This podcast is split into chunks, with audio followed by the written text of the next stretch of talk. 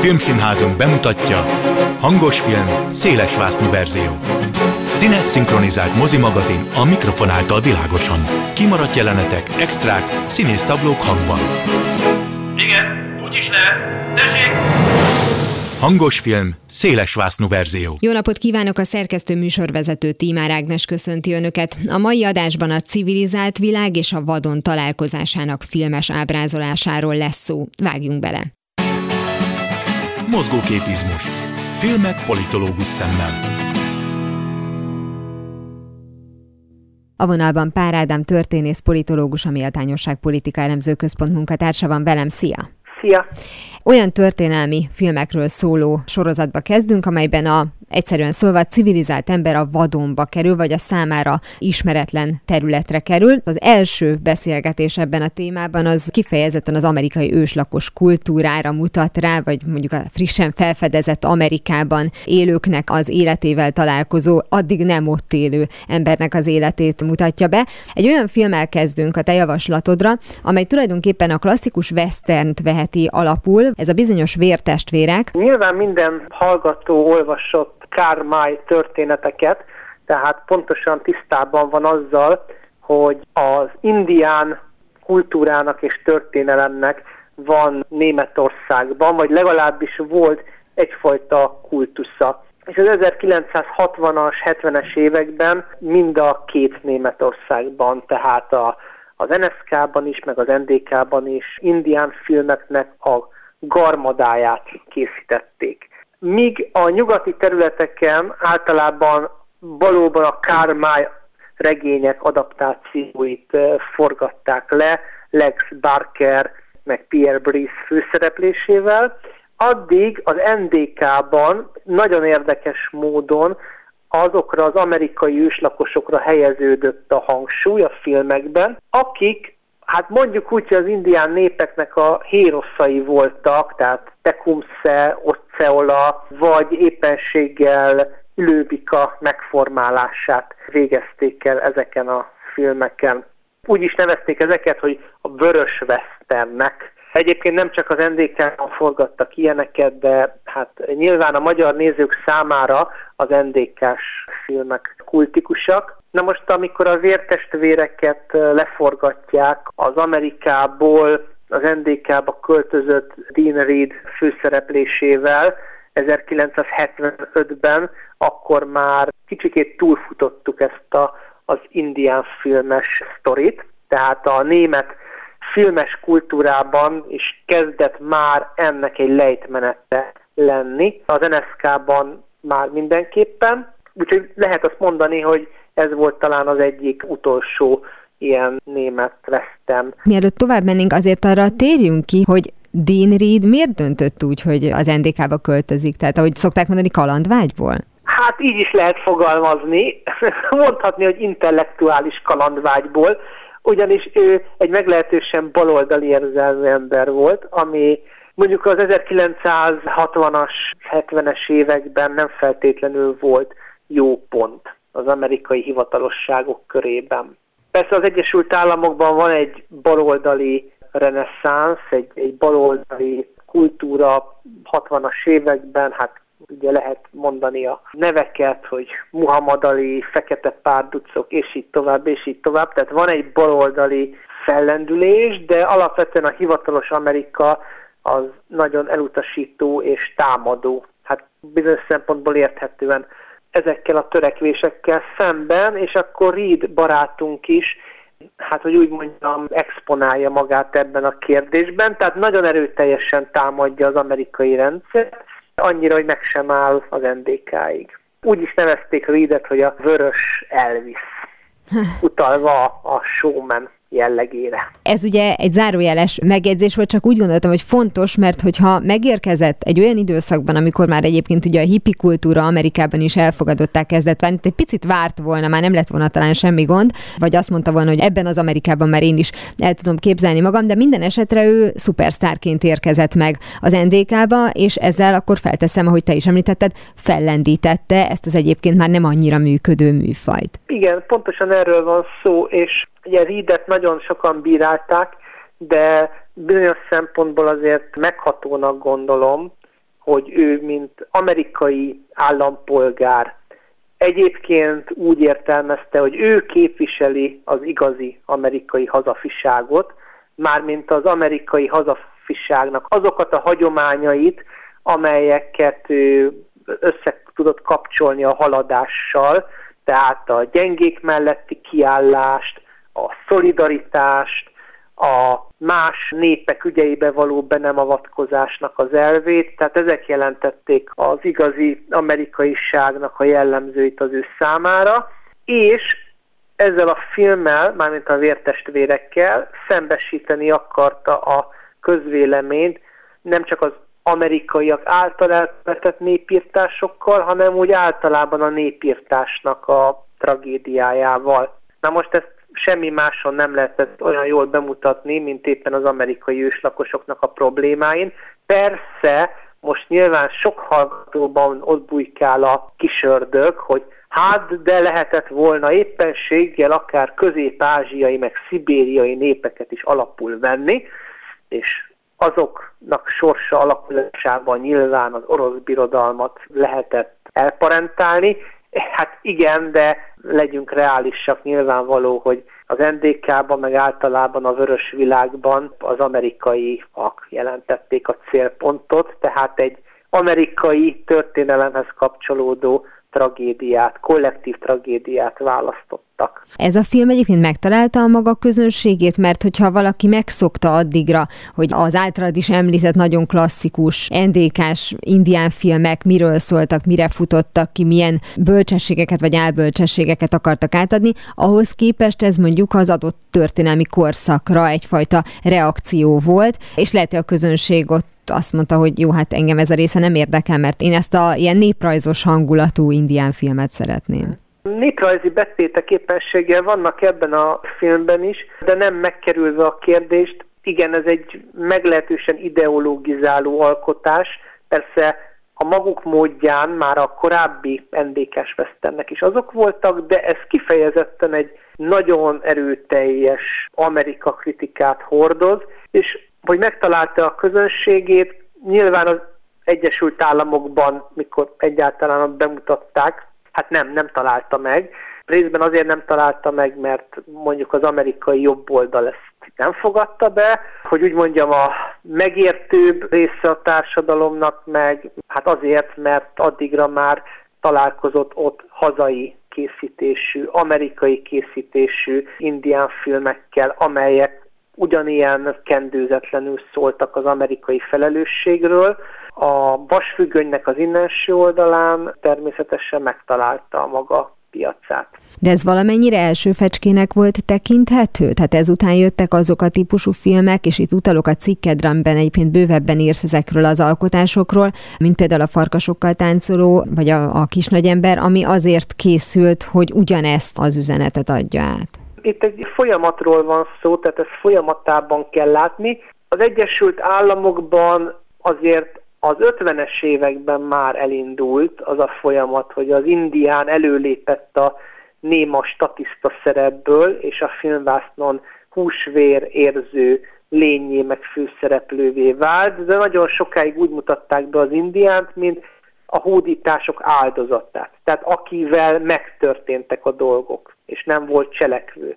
A 60-as évektől egyre több olyan film készült, amelyek már cselekvőként mutatták be, sőt, már érzékeltették azt, hogy az indián bizonyos szempontból fölényben van a fehér civilizációval szemben, például a természet közelibb élet révén, és akkor olyan filmek készültek, mint a Kék katona, vagy a Száz puska, és aztán ennek a folyamatnak a vége volt a farkasokkal táncoló, amelyben már azt lehet mondani, hogy egyetlen egy jó fehér ember sincsen, illetve hát egy-egy van ugye a főszereplő, aki beolvad a fiúk közé, de azon kívül egyetlen egy sincsen. A vértestvérek a maga 1975-ös dátumával nem annyira első, mint inkább egy közepes fecske, és a német western filmek egyébként mindig jóval hát árnyaltabban mutatták be az amerikai vagy nyugatot, mint a maguk az amerikai filmek. Tehát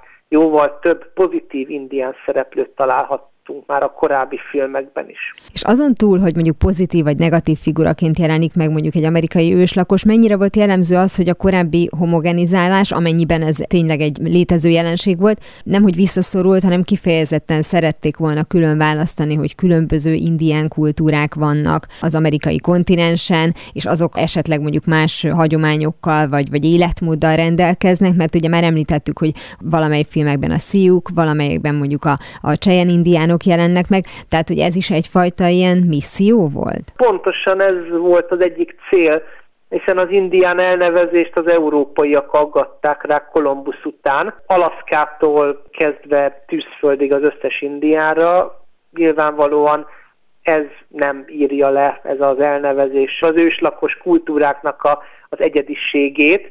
Tehát mondjuk ahogyan ők mindenkit lefehéreztek, és nem tettek különbséget egy darabig angol, francia, holland között, úgy a másik oldalon is hajlamosak voltak, meg hát nagyon sokan máig hajlamosak homogén módon indiánokról beszélni. És az első western filmekben az indián egy ilyen arctalan, néma, de fenyegető, a fehér embert árnyékként követő ellenség volt. Nem volt igazán identitása azon kívül, hogy indián, 60-as évektől kezdték el az egyes indiánokra jellemző kultúrákat mélyebben bemutatni, és mondjuk mind a bértestvéreknek, mind pedig a farkasokkal táncolónak van egy, egy néprajzi betéte, tehát mondjuk amikor a vértestvérekben festik ki a sátrat, és hát persze harmonika az indiánok közé került és Csejenné vált főhősünk a fehér civilizációból, tehát a maga világából vett tárgyakkal ékesíti fel a sátrat, vagy mondjuk a farkasokkal táncolóban, ahol Dunbar hadnagy részt vesz a Sioux indiánoknak a hagyományos bölényvadászatán, vagy amikor tanulja a nyelvet, ezek mind-mind szerepet játszottak, hogy ez a homogén kép ami az indiánokat körülvette, kezdett oldódni. Úgy fogalmaztál, hogy tulajdonképpen a farkasokkal táncoló volt egy folyamatnak a, a vége, ami már az őslakosok ábrázolásának az átalakulását mutatta be. Ez azt is jelenti, hogy manapság már nem igazán mondjuk divatos, tehát nem nagyon találkozunk olyan western filmekkel, amelyikben ezt a nagyon klasszikus rossz szóval indián filmet akarnák életre kelteni, mert inkább nagyon realisztikusan, például a DiCaprio-s Visszatérő című film esetében látjuk valamennyire ezt a kultúrát, vagy például mondjuk a napjainkban játszódó filmek és sorozatok esetében, mint mhm. mondjuk a Yellowstone, inkább látjuk a lepusztult rezervátumokat, tehát hogy ma már tulajdonképpen egyfajta hát nem tudom, udvariatlanság lenne egy ilyen multidéző filmet készíteni? Az egész amerikai indián ábrázolás eljutott oda, hogy az indián, mint, mint statisztától a, a nemes vadember ábrázolásán keresztül az indián barát főhős hangsúlyos megjelenítésén keresztül eljutott oda ez a folyamat, hogy ma már az indiánok körében is fölnőtt egy olyan filmes generáció, amelyik a saját nyelvén kívánja bemutatni a saját sorsát, és a indián filmesek jelentős része kifejezetten a mai problémákra reflektál a filmekben, például a Skins című filmben, tehát a rezervátumok életére, az ott élő közösségeknek a problémáira, amelyek meglehetősen sokrétűek, a munkanélküliségtől kezdve a alkoholizmuson át a indián közösségek széthullásáig, Hát persze ez nyilvánvaló, hogy egyes népektől, meg területtől is függ, de azért általánosan egy probléma, hogy az indián népesség rosszabb egészségügyi meg anyagi helyzetben él, mint az átlagos amerikai. Tehát, hogyha a nagy átlagot vesszük. Úgyhogy ezek a fajta problémák azok, amelyek megfogalmazódnak. A western film meg nem halt ki, de mindenképpen a mai amerikai filmgyártásban azért már második vonalba szorult. Egyébként nagyon érdekes volt, néhány évvel ezelőtt az egyik western film, amelyben már ettől a nemes vadember vagy jó indián ábrázolástól visszatértek egy korábbi, az indián diabolizáló, tehát ördökként bemutató ábrázolásig, ez a Csontok és Skalpok című uh-huh. film volt, amelyben hát tulajdonképpen visszahozták, visszacsempészték kicsit a 20-as, 30-as éveknek az indián felfogását, nem durván, de egy érdekes szakítás a korábbi évtizedeknek a filmes politikájához képest. Mindazonáltal szeretném megjegyezni, hogy nagyon szeretjük lesajnálni az amerikaiakat, mondván, hogy mennyi időbe telt, amíg jó indián föllépett a filmvásznon, de azt soha nem tesszük hozzá, hogy kb. négy évtizede kifejezetten egy amerikai filmes politika az, hogy az amerikai történelmet minél többféle szemszögből, sokféle kultúra szempontjából a csoport identitások sokféleségére fókuszálva bemutassák. Tehát ez körülbelül olyan törekvés, mint hogyha roma közösségek sorsán keresztül beszélnének magyar alkotók a magyar történelemről. Tehát éppenséggel példaértéki az amerikai filmes politika ebből a szempontból. De hát nyilván változnak az idők, ez is változik, de azt gondolom, hogy ahogy ugye a négy évtizeddel ezelőtt, ahol elkezdték az amerikai rendezők, ott nyugodtan lehet folytatni Magyarországon. Nagyon örülök, hogy ezt a példát említetted, illetve ezt az elképzelt példát, hogy most ez valóban kinek segítene, vagy, vagy kivel szembe lenne, nem tudom, együttérzőbb. Mert hogy ugye, ha megnézzük a, a korai indián filmeket, amelyek tényleg mondjuk ilyen mesejáték szintjén voltak történelmileg, csak szórakoztatás volt a cél, aztán megnézzük azokat a filmeket, amelyek amolyan ugródeszkának használták az amerikai őslakos kultúrát, hogy egy egyébként a történelmi időszakról beszéljenek, mondjuk a polgárjogi mozgalmak idején lévő jelenségekről, és aztán megnézzük a mai filmeket, ahol te is említetted, hogy egyébként őslakos származású alkotók a saját életüket is bemutatják, és ott nincsen semmilyen áthallásot, direktbe azt kapjuk, ami éppen zajlik. Hogy azok a filmek, ahol az amerikai őslakos kultúra bemutatásán keresztül akarunk bemutatni más jelenségeket, az mennyire szól valóban az indián kívánokról?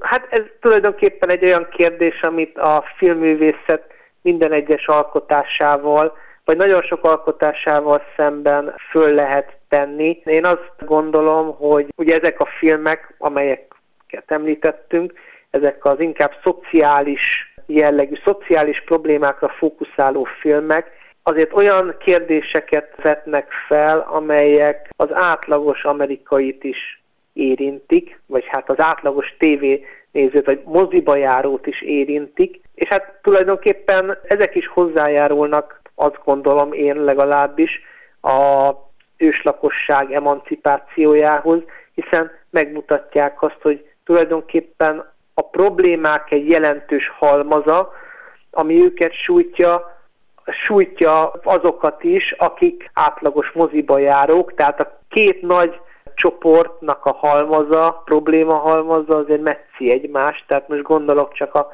mondjuk az elszegényedésre, vagy a munkanélküliségre, ezek nyilván olyan folyamatok, amelyek egészen máshogy érintenek különböző közösségeket, de abban közösek, hogy egyformán hozzájárulhatnak a családok széthullásához, a normáknak a meggyengüléséhez, tehát én nem gondolom azt, hogy önmagában az, hogy általános témákat vetnek fel, ez ne szólna egyébként épp úgy az adott kisebbségnek a helyzetéről, mint ahogyan szól a tágabb társadalomról. És mindig kell a kívülálló ember? Azért kérdezem ezt, mert ugye a beszélgetést is úgy vezettem föl, és valóban ez lesz a sorozatunknak egy bizonyos szempontból a, a vezérlő elve, hogy mit tesz egy idegen kultúrában a, a főhősünk, és ugye az említett filmek is, akármely korban születtek, és akármennyire pontosan ábrázolják az amerikai őslakos kultúrát, nem feltétlenül csak kizárólag róluk szól, hanem kontrasztot mutat be, meg az együttélést mutatja be, tehát hogy ezek elképzelhetetlenek, kevésbé érdekesek, vagy mondjuk a nem indián néző számára jobban befogadhatóak, hogyha mindig van egy olyan főhős, és az a főhős, nem mellékszereplő, akivel könnyebben tud azonosulni? Igen, hát ez is egy érdekes kérdés. hogy mennyire tud azonosulni a főhőssel. Én egyébként azt gondolom, hogy nyilván ezek a filmek, tehát ez a három kultikus film, mondjuk a Vértestvérek, Farkasokkal táncolom, egy kis nagy ember, ezek kifejezetten azért forradalmi filmek voltak abban az értelemben, hogy a fehér hős nem csak, hogy indián barát, mert indián barát hőst azt láttunk már a korábbiakban is, de hogy teljesen akkulturálódik, tehát maga is indiánnál válik, ez nyilván a maga korában, a 70-es években, de a farkasokkal táncol esetében a 90-es években is, igen sokaknál az kiverte a biztosítékot, mert egyértelműen megkérdőjelezte azt, hogy csak az egyik fél az, akinek azonosulnia kell a másik kultúrájával, itt pedig azért egy kölcsönhatást látunk. Egyébként a farkasokkal táncolóban például nagyon jó az a jelenet, hogy bemutatják, hogy, hogy Dunbar hadnagy teljesen fiúvá válik, a film végére már nyelvileg és öltözetében, de azért ez a folyamat nem úgy megy végbe, hogy csak ő hasonul, hiszen például megtanítja a szögdécselő madarat, a bölcs indiánt a kávéívásra, meg odaadja a távcsövét neki, és a bölény vadászaton szögdécselő madár távcsőből nézi a, a bölényeket, amikor becserkészik a csordát. Tehát, hogy a kultúra áramlást ilyen oda-vissza cserekként mutatja be, ami egyébként hát ugye a való életben is így zajlik, tehát a történelemben is ez így zajlott, nem csak az egyik fél alkalmazkodik, meg vesz át dolgokat, hanem a másik fél is. És mi a helyzet az indiánok részéről megvalósuló asszimilációval, amit a ma filmjeiben láthatunk, és legyen az a jelenkorban játszódó alkotás, vagy akár mondjuk a hétmesterlövésznek az új verziója, amelyről már ugye többször beszéltünk, és ott ugye a hétmesterlövész között is van egy indián szereplőnk, amely ugyan megtartja az eredeti harci festést az arcán és a hajviseletét és a többit, de azért mégiscsak együtt teszik, együtt harcol a fehér emberrel, és mondjuk azok és a, a, és a feketével. És a, és a feketével. És egyébként az a vicc, hogy a túloldalon is van egy indián, a gonoszok oldalán. Igen, tehát hogy ez a fajta asszimiláció, meg ráadásul nyilván itt egy tudatos dolog volt, hogy itt most ne a hét jó embernek a része legyen, hanem bármilyen amerikai kultúrának, mármint új amerikai kultúrának a része legyen, vagy azok a már említett filmek és sorozatok, amelyekben például egy rendőr párosban az egyik indián, és még néha viccelődnek is, ezen mind a kettő rossz szóval elfogadja egymást, de ennek mégis van egy olyan üzenete, hogy hát mi nyertünk, mi később megérkezők nyertünk, de mi mondjuk már tök jól tudjuk ezt az egész dolgot kezelni, vagy ebben a hitben ringatjuk magunkat. Tehát, hogy ez ma valamiféle üzenetet hordoz, ez mennyire tetszhet az amerikai őslakosoknak, hogy legfeljebb lepukkant rezervátumokat mutatnak, meg néhány asszimilálódott indián társukat, aki egy rendőrtestületnek a tagja. Két külön dologról van szó. Egyrészt azok a filmek, amelyek a jelenben játszódnak, és kifejezetten azzal az igényel születnek meg, hogy bemutassák a jelen problémáit, azok nem öncélúan vájkálnak a rezervátumban élők sorsában, hanem ezzel egyfajta tükröt is állítanak az amerikai társadalom elé. Tehát én úgy képzelem, hogy ez azért alkalmas a nemzeti lelki ismeret, hát hogyha van ilyen egyáltalán, most játék kedvéért mondjuk, hogy van, mondjuk akkor a 300 millió amerikai lelkiismeretének, mint nemzeti lelkiismeretnek a föltámasztására egyrészt.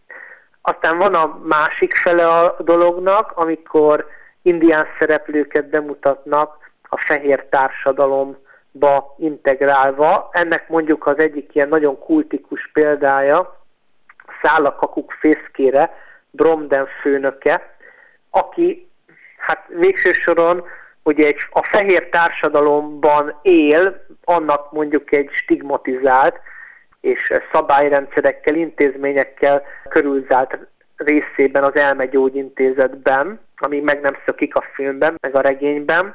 Tehát ezek a indián főszereplők, akik a fehér társadalomban vannak, és nem kifejezetten az ő egyedi problémáik vannak a középpontban, gyakran játszák a rezonőr szerepét, tehát nyilvánvalóan annak a szerepét, aki a filmrendező gondolatait közvetíti. Tehát, hogy igen, a, igen, ez az Elme Gyógyintézet, ahol McMurphy-t lobotómiával megkínozzák, egy pokoli hely, és bizonyos mértékig tükre a kinti társadalomnak, és innen meg kell szökni. Vagy például, ahol az indián rendőr, ugye nyilvánvalóan ebben is benne van egy olyan mondani való, hogy ugye annyit szenvedett ez a népcsoport az idők során, most ugye itt látunk egy egyenruhás indiánt, aki pedig pontosan a társadalmi rendet, fönnálló rendet védelmezi az arctalan,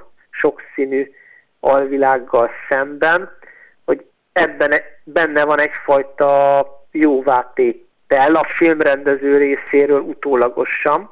Tehát, hogy nagyon sokféle mm, ábrázolás elképzelhető, és önmagában ezek a filmek persze segítenek nyilvánvalóan abban, hogy az amerikai társadalom egy kicsit színesebben lássa önmagát. Hát nyilván a történelmi tragédiákat nem tudják ezek a filmek meg nem történté tenni, de hát ugye ezt senki nem tudja meg nem történté tenni, viszont ugye jelenben mutatnak be olyan élethelyzeteket, amelyekben el lehet képzelni az őslakosokat is. Nagyon szépen köszönöm Pár Ádám történész politológusnak, hogy mindezeket elmondta, és nem sokára folytatjuk ezt a sorozatot, amelyben a civilizált ember a vadonba kerül, és itt nyilván különböző földrajzi területek is előkerülnek majd. Köszönöm szépen, hogy mindezt elmondtad. Én köszönöm szépen, viszont hallásra! Ez volt már a hangos film széles vásznú verzió. Legközelebb ismét szombaton délután fél kettőtől várom önöket.